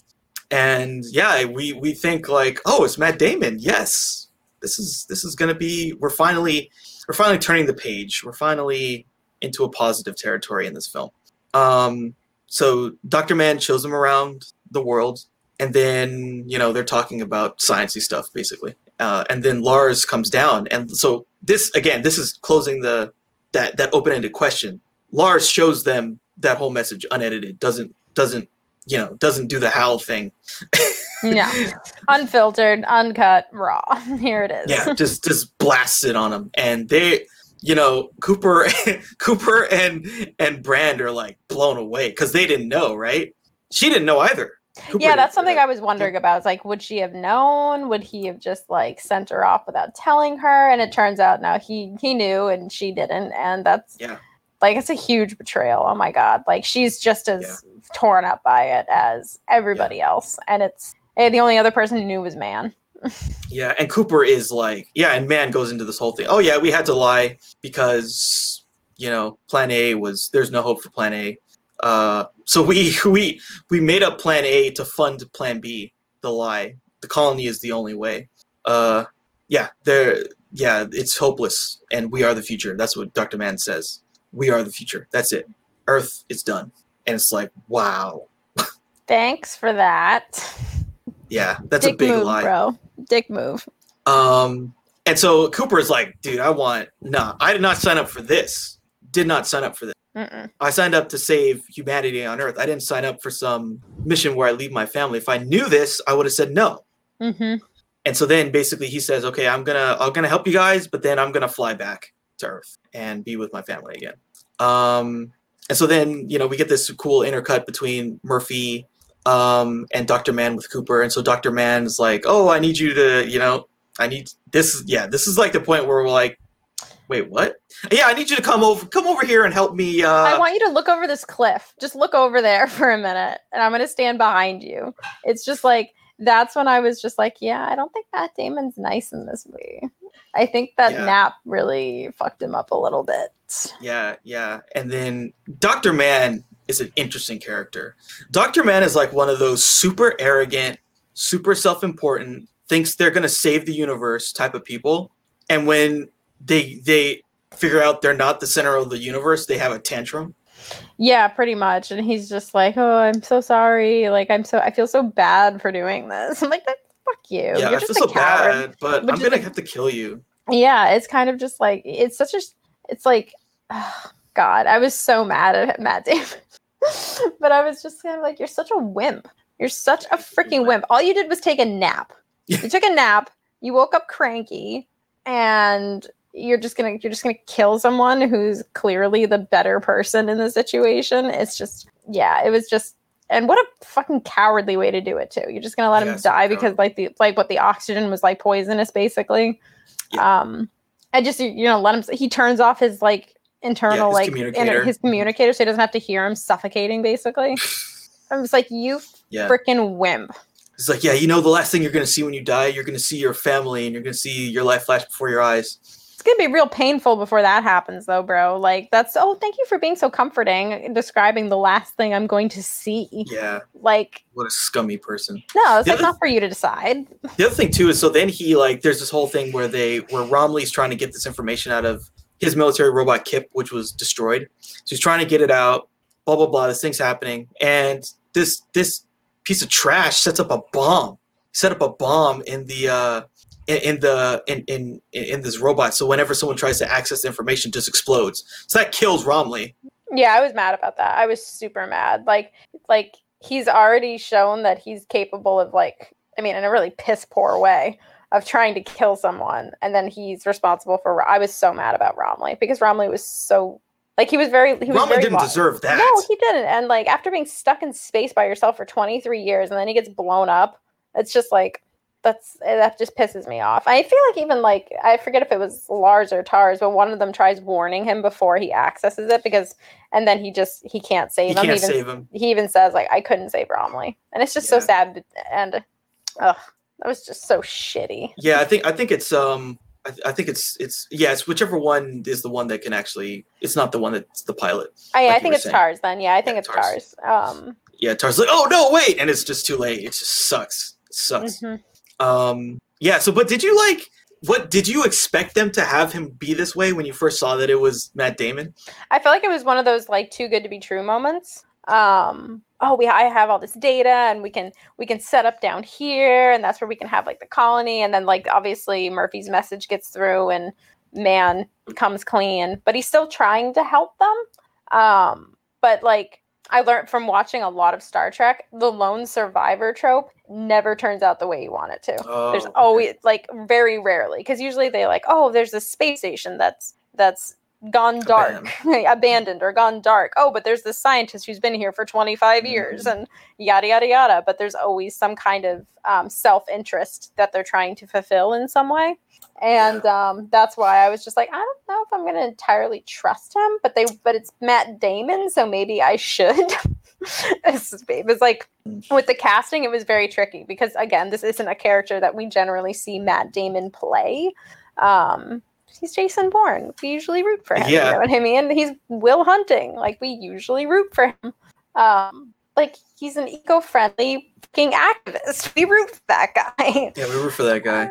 Good good you- casting against type, I guess you could say, right? yes exactly it was a good casting against type which is why it makes it a little like mm, fuck you matt damon how dare yeah, you fuck you, man. Yeah. you can leave him on mars for all i fucking care Um, so yeah, and and to to kind of you know the reason why he's trying to kill Cooper is like Brand agrees with Cooper that Cooper is going to take one of the last shit because they at this point they think okay we're gonna we're gonna create humanity on this planet. And so this is the the mission's been accomplished and they don't need the ranger or anything like that. So he was going to take the endurance and then go back to earth cooper. Uh, so Mann has to kill him because they're like yeah this is you know Mann knows this isn't it. This is not habitable. We have to leave and we're going to need that so when they figure out that you know i lied you're going to be dead so then we're just going to go to the next planet and be over with it um yeah, Yeah, and Mann just doesn't want to be there anymore either. He's just he's ready to leave and he's going to do anything he can to make sure that he leaves. And I like how at this point in the story Brand and Cooper are kind of like on each other's side for really the first time. She's going to help him with his goal and he's going to help her with hers. Yeah. And it creates like this until Romilly dies, it creates like this nice little camaraderie between the three of them. And um pardon me. So I like that she's um that they're kind of helping each other for the first time. Yeah. So then you know um they get into this fight right and then like uh dr Mann starts headbutting headbutting him and then like cooper's thing breaks and so he's he's losing oxygen and he's able to to crawl and get the communicator and call for help um and you know uh dr brand is able to like figure it out and get to him. So they're they're flying like a a ranger to get to him. Meanwhile dr Mann is stealing another ranger to get back to the endurance and dock and basically lock them out and they'd be they'd be screwed totally screwed. Um they're able to they're able to save um they're able to save cooper but they're too far behind dr Mann to stop him. Um and so then there, there's this kind of this standoff where uh they with one of the robots withholds the docking sequence from dr Mann so he tries to do it manually which is disastrous idea. And they're trying to tell him dude do not do it. Do not try and do it manually. You're not gonna you're not gonna be able to do it. This is why we But have this- robots. but this arrogant freaking idiot he's like he doesn't care. He doesn't care. He's so arrogant and so dumb that he's Yeah. like oh yeah I can, I can do it. Like you don't understand. And then he has this long speech before he fucking blows the thing up. Well, it would have been long. yeah, it would have been but no he died. He thankfully but he blew he basically blows up the uh he basically blows up the endurance with it. Mhm. uh, it creates this massive explosion and then it starts spinning at very very you know very high rpms um, and now they they have to they have to dock while this thing is spinning in order to stop it from spinning out of control um, yeah and then we get again one of the cool another one of the coolest sequences in the in the film i like so like cooper cooper's like okay like study study the endurance of spinning and then the I think Tars is like, no, you can't do it. It's not possible. No, it's not. It's necessary. Mhm. it's necessary that you get this get get us to dock on this damn thing. Yeah. So what do you think of the scene where they're like trying to like uh, match the spin and Uh, with the endurance? Dizzying. Oh my god. Like I thought like watching First Man made me dizzy, but I was just like, oh yeah, I'm about to pass out just like Anne Hathaway. Yeah, Anne Hathaway passes out. She's done. Yep. And it, it was very harrowing, but I was like, they got to get back. Like, they need to get back. Like, come on. These people need a break. They need good news. Come on. And, uh, you know, it was very good, very harrowing. And I, I really liked it. Yeah. Um, but you know, again, this is this is why this is what astronauts train for. This is why they're a different type of human than us, you know, mere mortals. And it kind of goes with like the name of the ship, which is Endurance. And this is the most, this is, you got to have some serious endurance, endurance for this, dude. Like, Yeah. because you're just this tiny little meat sack spinning and spinning and spinning. And it's, it's crazy. Yeah. Um, but yeah, the scene and the music. The, what did you think of like the the music and like the sound design, like the score and the sound design for this film? Oh, I loved it. There was no blom, so that was good. Um, I didn't hear that. I kept waiting for it. Um, I liked that uh, Christopher Nolan basically told Hans Zimmer, "I want a different kind of sound. I don't want necessarily the whole instrumental, whole orchestra thing." Um, I loved the the organ music because the organ is kind of like it's a kind of it's an interesting instrument. You know, it's basically a piano, but it's it's it has a very different type of sound and we usually associate it with like very very dramatic maybe even like gothic type of things um but no it was i loved it it was very very good it really it gave it its it gave it personality in a way and i thought it, i thought i really liked the sound design and the uh the, the musical score especially Yeah, I think the score is really good, especially like in this this scene with Cooper trying to dock. Um, it's really powerful. It's really really works, fits the scene. But yeah, like you said, it's not the blom, it's not the over the top, super loud stuff. It's very understated and a little subtle. Um, but yeah, it gives us, you know, I, I feel like it fits the space kind of atmosphere. i agree yeah It's it really fits that atmosphere yeah very eerie very you know unforgiving mysterious but beautiful at the same time Yeah, so it, I think this is again one of the better Hans Zimmer scores, which is saying a lot. I feel like he outdoes himself every time. he Uh, does. every time. Like from Gladiator to Interstellar, it's just like yeah, it's I- I always so like impressive. the Pirates of the Caribbean music. I freaking Yeah. love. It is so good. It is so good. Like he's just he's a phenomenal composer. Um, so now they've they've they've gotten dock the Endurance. They've gotten it away from the. Uh, they've gotten it away from Gar- Gargantua, but now they have to figure out how to get to uh, the last planet. And so Cooper has a plan to like slingshot around Gargantua and get to get to Edmund's planet.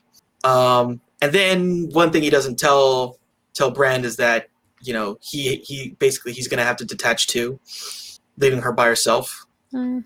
Yeah, and that's like kind of a sad moment, and he's gonna fly into a black hole. Pretty much. And it's just so sad because like it's oh, they had just started working together. She came back and Yeah. saved him. And in a way he's trying to save her. I think he is. Um, you know, I'm sending you where you originally wanted to go. Like Yeah, this is where you wanted to be and I hope you find what you're looking for kind of a thing. Um, but it's just so heartbreaking because it's like, what if I'm alone? yeah, You know, all we have is each other now at that Yeah. point. but you know that's that's just what's got to happen. Like they, Mhm. otherwise they're not gonna make it. Uh, so then we get this crazy scene where Cooper is flying into the black hole. This is pretty scary. Mm. to me. Um, going into a black hole is that is it. That is it for you. there is no getting out. Not even light can escape, and you are going to slowly be crushed into nothing.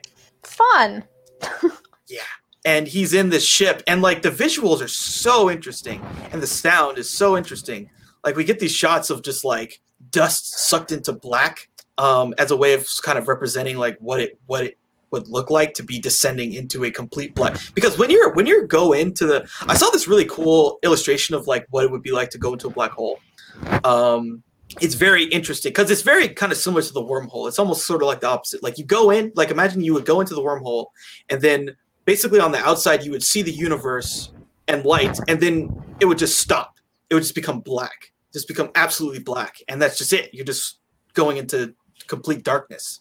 Um yeah it, it's it, it's like one of those things you know and and it's sort of like death. No one can ever really know what's going to happen when you once you go in. Like it's just you go in something happens and then that's it. Exactly. And we don't know what that something is. yeah um and so he's falling and falling and going and he's trying to pilot the ship but you know uh, it's kind of futile and then at some point he ejects and he's just you know he's just falling. Um and then we get probably the craziest scene in the whole movie right? He falls into some place. Like can words really describe where he ends up? Like when you first see that?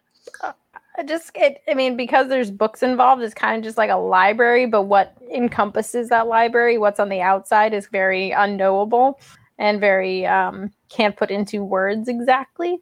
Um it's different. it's a different realm. It's it's a whole other realm of existence wherever he is. Like, is his Yes. body even like there? Is it just there because we need a projection of Matthew McConaughey because he's our main character? Would it be too trippy if it was just like his mind expanding, or like where did it take him?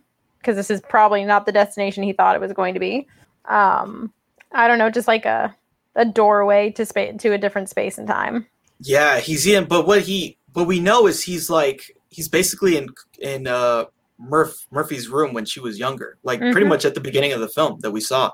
And he's like behind this bookshelf, uh, and he sees her, and he kind of like starts beating on the bookshelf and like kind of knocks a book over.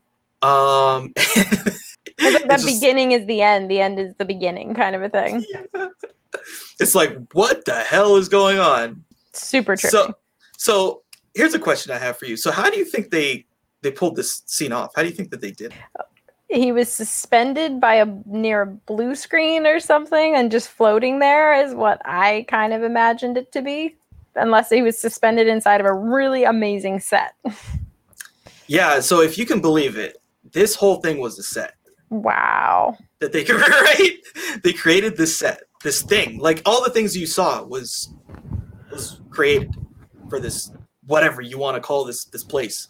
Um, later on, we we we basically find out that it's it's is a four dimensional what we call a tesseract, not like the Marvel shit. Yeah. uh, a tesseract is like a it's like an object that describes how a four dimensional space interacts with three dimensional space, pretty much. Um, and there's kind of a cool illustration. Like if you look up like tesseract, you can see what it looks like. Um, and what's interesting is you basically see like at, towards the end of the scene, you see the tesseract effect, as this thing is sort of dissolving away. Uh, it's very interesting, um, and it's basically like the best way to to sort of visualize it. It would be a cube, sort of kind of funneling in on itself infinitely. Okay. It, it's uh, yeah, how it would work. Um, but yeah, but they, that's basically what it is. Some kind of four dimensional thing, and we have a three dimensional being thrust into it. uh, and then so Cooper, you know, he's he he figures out, oh, I need to communicate with Murph uh, and try and send her a message. And you know, uh, Tars survives, and so then Tars shows up and kind of they're able to communicate with each other. And sort of the whole one of the big things is like there's some sort of data that you can glean from being inside of a black hole that it's basically impossible for human beings to get out because mm-hmm. you know once you go in the black hole you can't get out of it so then now they're able to do it and cooper is able to communicate that information to murph um, over time and so that's basically what this whole story's been about is for him to to do this thing to communicate with her he was her ghost mm-hmm. so that it can they can basically together save humanity so yeah and then it's kind of it goes back to he even mentions it. It goes back to what Brand, I mean Anne Hathaway's character Brand was talking about before. Like love can transcend time and space and reality, and he does it. He proves it right. Um, even if he thought it was hokey at the time and was just her being compromised in an emotional way, he's like, no, it actually is true. Like I need to communicate with the one person who will understand what I'm trying to get across, and he does that with with Murph and for her to like you need to find me and he tries to get himself to stay and you know don't go. It's it's not what it's not it's not what you think it is. And um yeah he sees himself leave her again and he's just yeah he even tries telling himself like come back come back. Mm-hmm. and and the, another yeah. thing too is like the they kept mentioning these beings that would have created the wormhole throughout the whole film. You know why did they do it? Who is it for? And Tars kind of talks about how, yeah, I'm with these people or I'm with these beings and they're trying to communicate or something like that. And they're showing us this this thing. And even he can't really put it into words as well, which I thought was like, oh, okay. So kind of because I kept wondering if they were going to circle back to it or if it was going to be forgotten, like lost in the shuffle of all the other crazy things that were going on. But they they do circle back. Yeah, and so um Cooper pretty pretty much says that they're some kind of future version of human beings. Like evolved beyond you know our our futile silly three-dimensional you know bound like us four things that are bound by space and time like they're unbound by it and they're far beyond it so they created this the tesseract this this um, representation of every moment in time that uh, is within her room so that cooper can communicate with her um, and then you know cooper figures out he's going to transmit the quantum data to Murph through this watch that he gave her. Um, and then Murph, we see Murph realize that that she's getting this data from the watch. She like sees like the there's like this code on the on the the second hand or something like that, or the minute hand, and it's moving. Um, and then we see her get, gather all the data, complete the equation, uh, and then she has eureka moment, and she oh yeah by the way topher grace is in this movie too. Oh yeah that was random. Venom. Yeah. Yeah he was in this it was just kind of like okay he's just kind of there you know. Yeah topher grace. That's how i kind of then, feel about topher grace is that oh he's just kind of there. The best thing about topher grace is like he's actually a really good editor and he's edited he edited he edited a fan version of like he edited like the first two prequels together into a movie. Huh. which was interesting and he also did these really great um sort of fan edit sort of Star Wars compilations. If you haven't seen it, I would definitely recommend it. I'll check it out. Uh, I think it's like Star Wars Always is what it's called. It'll get you very emotional. I'll just say that. Oh, probably. Okay. I definitely got emotional watching it. Um, yeah. So, um, oh, the other thing too, just to to to talk about, um, Cooper. One of the things Cooper figures out is that he in this test Tesseract he can't change the past. He can't. So time um this isn't like time travel where like you know i go back in the past and i i don't know kill my grandfather but i'm still alive because i've created an alternate timeline there's one timeline and so it cannot be changed um, but in the future he's able to basically you know give her the information to save humanity, which is then going to then create these four dimensional beings in the future. And once once he's relayed the information to her, his task is done.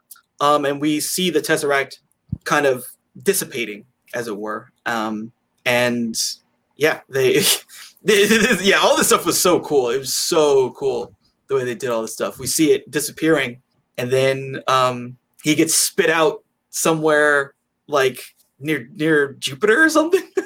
yeah, that was kind of weird to me, be- only because I'm like, okay, if he gets sucked in the black hole and you can't get back out, how the fuck did they get him out? Or, Yeah. you know what I mean? Like they're that evolved to where they can they can harness the power of a black hole to get some, the one guy who went in it out. But like, I, it was fine. I suspended my reality enough long long enough for it. Yeah. Um, well, I guess one other thing I should mention is that, like, as the Tesseract is unfolding, Cooper sees Brand in the spaceship heading through the wormhole, and he's like kind of Mhm. reaches out to her. So Oh yeah, him- yeah, exactly. Her first the first handshake. yeah. So that's kind of like a cool, you know, symmetrical thing. Time is relative, right? Yep. um, so then Cooper wakes up in a. This is another cool scene. It's a. It's a. What it's called is a O'Neill cylinder space station. So it's a cylindrical space station um, habitat, pretty much in space, and it's orbiting Saturn. And it's named after. It's called Cooper Station, but it's named Mhm. after the daughter Cooper, not him, or whatever, or, or something like that. Yeah. Um, Oh, yeah, I think it's named after Murphy. Yeah. yeah Murph is yeah i forget yeah yeah um so this was this was okay this was interesting this was like a small thing but this kind of got me because i this was like a thing that i picked up so they have a plaque dedicated to the lazarus mission and so it has the brand it has the poem on it right the, the rage Mhm. rage rage and guess guess whose name is also inscribed on this thing Who's? I didn't notice. the the motherfucker dr Mann Oh, okay. Oh, great. right Well, how, how messed up is that It's so messed up because it's like, oh, he probably like, oh, he died trying to save humanity. Like, no, he didn't. He died because he was a moron. like, he, he he almost destroyed humanity. He's the worst of humanity. exactly. It's like, well, we don't know the whole story. We just know that he died trying to do something. Yeah, it's a little. I mean, I don't know if they realized like how kind of that that says a lot because like that's what would probably happen in real life. Yeah, especially if you like you don't know, you weren't there. You just know that he went. You know, it's not their fault. He, they didn't know he was a piece of shit. Yeah, exactly. It's not their fault, but yeah, it's like man, if only they knew. If only they knew how. And Dr. Brand too. Like the the he's another piece of shit, lying Exactly. trash human. Um, probably set them back a long ways. Anyway, that just kind of that was like a small note that kind of made me go interesting. Uh, so yeah, so Cooper, they like they give him a house. They um, and it's like this dedication to the people that lived through the Dust Bowl era on Earth. Uh, Tars has survived too, and so he goes to repairing him. And they basically say like you know Murph is coming to the station to meet with him. Um, and then this is so interesting, right? He Cooper meets with Murph, who's old, and like he sees like her whole family's there, and she, you know, she's older than him. hmm How crazy is that? Relativity for you. No, seriously, it, was very, it was very good. I wish they had had more time. That's the only thing about that, Yeah. about the ending. I know they were trying to wrap things up, um, which I, I, I get it, but the whole movie's been about them. You know what I mean? And they just have this one scene, and she's like, "Oh, you need to go get Brand," and I get it. She's old, she's dying, but it, it just it, it wasn't very satisfying to me. I, I, I was I was left kind of wanting more from both of them um because they're finally back together and then he just leaves again and it's just Yeah, oh i have my family around me now i'm okay i'm not mad anymore i'm like okay i'm glad you're not mad anymore yeah. but like Those are also his family, right? by the yeah exactly those are And he like, he ha- he doesn't say anything to them. Like it'd be like these are my grandchildren. I get to see them. These are your great great grandchildren you know like this is an in, really intense moment you don't want to just stay with your daughter at least until she maybe passes away like time is relative Brand's going to be there you know what i mean and it just kind of it made me a little sad that it was kind of just glossed over a little bit and there wasn't more time between the two of them That that definitely could have been played in a different way. That could have been more emotionally satisfying. yeah Um, but yeah, so he says, you know, you got to go find go find uh, Amelia. She's on Edmund's planet by herself. Like you have to go find her. And then he, you know, he hijacks a ranger with uh, Tars, and they're off on their next mission. And basically, the last thing we see is, you know, Brand on that planet by herself. And again, you know, Edmunds, he is dead. Yep, he's been dead for a while, probably. um, and uh, yeah, I think he goes and gets her, and they start a new colony there. But also, these beings are so great and intelligent and amazing, and live in a four-dimensional plane. Why didn't they just go get her? Uh, Is it supposed to be like this full circle thing, basically, where he has to be the This- one? Like they have to start anew together because they're the only The- two who can really relate to each other. Maybe. Well, I think I think so. The the 4D being thing. Um, this this gets into some. There's actually like a really long answer to that. The the the short answer is pretty much because of the way time works, and be, so that there's not some kind of weird loop of time or whatever. Um, the beings have to like they can't actively put a hand on the scale. I guess is the best way to put it. So that Okay. their occurrence can happen naturally. Um, otherwise, it becomes a paradox that basically would would you know it, it, wouldn't make sense anymore logically. So they they can the, the beings can only intervene in a in a way that is um, limited Okay. much. So that's why they they just do that stuff with Cooper so that he's able to save humanity and basically create them and nothing Okay. else. Okay. Yeah. That makes sense. Yeah, Because actually, the whole plot is constructed around that. that's true. Um, it, it- there's there's another film we may I may see if we could talk about it at some point. It's called Sphere. It's a very similar type of setup. Oh, I saw um, that years ago when I was a kid, and yeah. I had no idea what was going on. It, it's a weird movie. It's a weird movie. Um, very very. weird. I liked it. I saw it as a kid and I liked it a lot. It really worked for me. Um, but I feel like for a lot of people it didn't work. But it had this right level of kind of eeriness, but sci-fi-ness, but also kind of like this where it's like trying to be hard sci-fi. You know, where it's not trying to be fantastical and whimsical. It's trying to like approach a sci-fi question in a realistic way Okay. and you know again like that movie it's all about doctors and stuff and scientists or whatever. Um yeah so you know you have to like really nolan was trying to be very intricate in how he set up the plot so that a paradox wasn't created pretty much. Um yeah but so yeah that was the film. So um what do you think? So did you think that the film was too long? Like what, what were your thoughts on that necessarily. If they were trying to go like the true science route of it, I think it was an appropriate amount of time. If it was going to be, like you said, whimsical or fantastic or something like that, I feel like it would have been cut down to about an hour and a half, which is generally how long movies are. Um, but it also wanted to really immerse you as well. You wanted to really be immersed in the story and the setting, the the places they go. So I thought it was a I thought it was a decent runtime. It was a, it was it was a two hour movie I didn't mind sitting through. If it had been if it had been like if the characters had been boring and uninteresting and just flat with no personality, I would have probably checked out of it, honestly. so um how if you were to compare this with other nolan films in terms of like the characters like how how much did you would you say you connected with the characters in this film as opposed to the other films of his that you've seen Um, probably more so this this and um uh why do I keep forgetting the name? I mentioned it you but you reminded me of the name Oh, earlier. the prestige The prestige. God yeah. damn it, why do I keep forgetting Yeah. that? this and the prestige, I think, were the most emotionally driven by character, uh, by character more than story. Like, there's obviously still a mystery surrounding both of these films, and we want to find out what that is. But we care about the characters. yes Um, pardon me, especially you know the Christian Bale one is one we're supposed to be rooting for because the Hugh Jackman one is just so ego driven. Mhm. Um, it's like dr Mann exactly. Like, why can't you just leave well enough alone and get the Yeah. get the fuck out of here, you little piece of shit? Um, but I feel like this one was the was the better of the of the two as far as emotions go and the investment that we place in these characters because you want him to get back to Murph. You really do. You know, he's already lost so much time.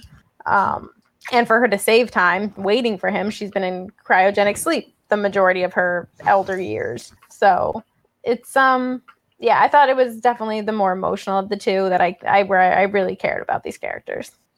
cool um and i guess what what was your favorite like sequence in this film what what really like was your takeaway where you're like wow that blew me away Well, it, it, it- there's three moments that really stand out to me. Um, when they pass by Saturn, I loved that shot. Just like this giant and this tiny little speck, basically. That's what it is. We're just a little speck. Um, the wormhole and the black hole, definitely. Like the giant wave was pretty cool, but as far as like them being in space goes, like I really loved that those moments of the wormhole and the black hole for sure. I totally agree with you there. I, I, I think the Tesseract stuff, the Tesseract stuff, when I first saw it, it, it like me and my friends, I remember seeing it and we all had the same reaction, just like blown away. I mean, in a film where you're constantly blown away by stuff, Mhm. that blew us away even more. To like, it was just like, because at first you're like trying to wrap your head around like, what am I seeing? What's going Mhm. on? No, for sure. That was a good scene. Um, I definitely I liked it. I just I love the idea though of like, it, let's just go in the wormhole. Who cares? Let's Yeah. just do it. the wormhole is so cool and just like even when you're seeing like there's a shot of them approaching it in their ship and it's just like wow because like you see this like star spinning or something Yep. It's like this vortex. It is a horizon. You know what's beyond the horizon. Yeah oh god i love that i love it i i this is one of my absolute favorite films like of all time like i just this is like what i love that film can do Mm-hmm. you know depict these things send it's like sending humans to places that we can only hope we could ever see in the future Yeah, and it's so beyond our lifetime, and that's it's the sad part of it. It's so bittersweet. It's so bittersweet because you just want to be there when it happens. yeah this is basically the the closest we can get um probably Yeah. but it's so cool through it. Yeah, it is very cool. so cool okay cool yeah i think that's uh uh, it for our review um do you have any kind of last words or thoughts that you want to share Um, my only grievance with this is that I don't know if Gravity or this came first, but now we're just seeing a bunch of space movies, and now it's getting. I feel like it's getting a little watered down. I feel like the genre is getting too saturated with too much. I feel like what made it special about movies like this was that there were so few and far between that now they're just pumping them out one after the other. Um, and I liked Gravity. I, I enjoyed it. Um, I think Interstellar is just they're they take place in space, but they're very different stories. You know what I mean? So I try and give Yes. it that. I think Interstellar was better. I think it was Mhm. no pun intended worlds better. It was just it was just, it, it yeah it was just it was just good. it was just so good. Yeah like you said interstellar is trying to be like the 2001 it's trying to be on that level. It's trying to to throw out ideas at us that are like that. You know make us you know like like star trek make us feel like we want to you know go better go farther pursue bigger things and like Mhm. break out of these small kind of you know the global conflicts and you know or the, the the i don't know the kind of somewhat irrelevant things and think about humanity in the scope of the universe how big the universe is right? Yeah. yeah that's just what i really like about this film. I really really appreciate i really appreciate that christopher nolan uses his because there's very like every generation there's like a handful of guys who get the ability to do stuff like this right? Hmm and i really appreciate that he used that to create something like this you know? Exactly. And based in some truth of science, you know what I mean? Based in like, yeah, it's theory and things like that, but this is how we can try and portray those theories on the big screen too, which I, I really like because I love stuff like that. I really do. Yeah, for sure. Same here. Okay. Well, so I was thinking to do a film similar to this, maybe next week we could talk about the film Contact. Oh my god, I loved that movie growing up. Again, it was one of those films I didn't entirely understand what was going on, but it just I can definitely say that it's it's one of those films that really because there's different types of sci-fi. You know what I mean? Like there's Star Trek, there's Star Wars, and then there's this type of sci-fi with the real little like the the precursors to all of the other things that came before. And even though, you know, Contact came after Star Trek, it, it's irrelevant. It doesn't matter. It's like it's it's a different way of portraying contact and life and things like that. And I remember it just it really had a huge impact on me. And it just I remember so many visual things about that movie. And I I wanted to be Jodie Foster so bad. But I, Ah, quite yeah. not smart enough to do these things. I know my limits. If I really wanted to be that, I would have tried. But I think it's good to know your limits sometimes and what you're good at. Know what you're good at. Um, but it just it hooked me on such an emotional level, on such a a wonder level, and it just I love that movie. So I'm totally game for watching that. I- Yeah, yeah. That'll be exciting because, like, well, I'll talk about it when we get into the review. But I had an interesting relationship with that film as a kid. Um, but like you said, there's this is trying to be Interstellar and stuff like Contact and 2001. It's trying to be hard sci-fi, right? Yeah. And that's where actually I think it Star Trek the motion picture shot itself in the foot because it hadn't been hard sci-fi at that point. It had been the whimsy, it had been the the hokey, it had been the monster of the week for so long. And that's obviously not me knocking Star Trek because I I love it. Mhm. Um, but it took a hard turn trying to be that hard sci-fi and it doesn't it doesn't work when you try and rewrite the biology of a of a franchise like that it, you either have to start from the beginning as the hard sci-fi or you start from the beginning as star trek sci-fi. And there's nothing wrong with either one but i think that's where star trek the motion picture shot itself in the foot is that i think people were expecting the whimsy and it was just no this is where we're going. This is what V'ger is. This is all this other stuff. It's it's god it's not god but it's not an alien. What is it? It's a conscious vortex of craziness basically.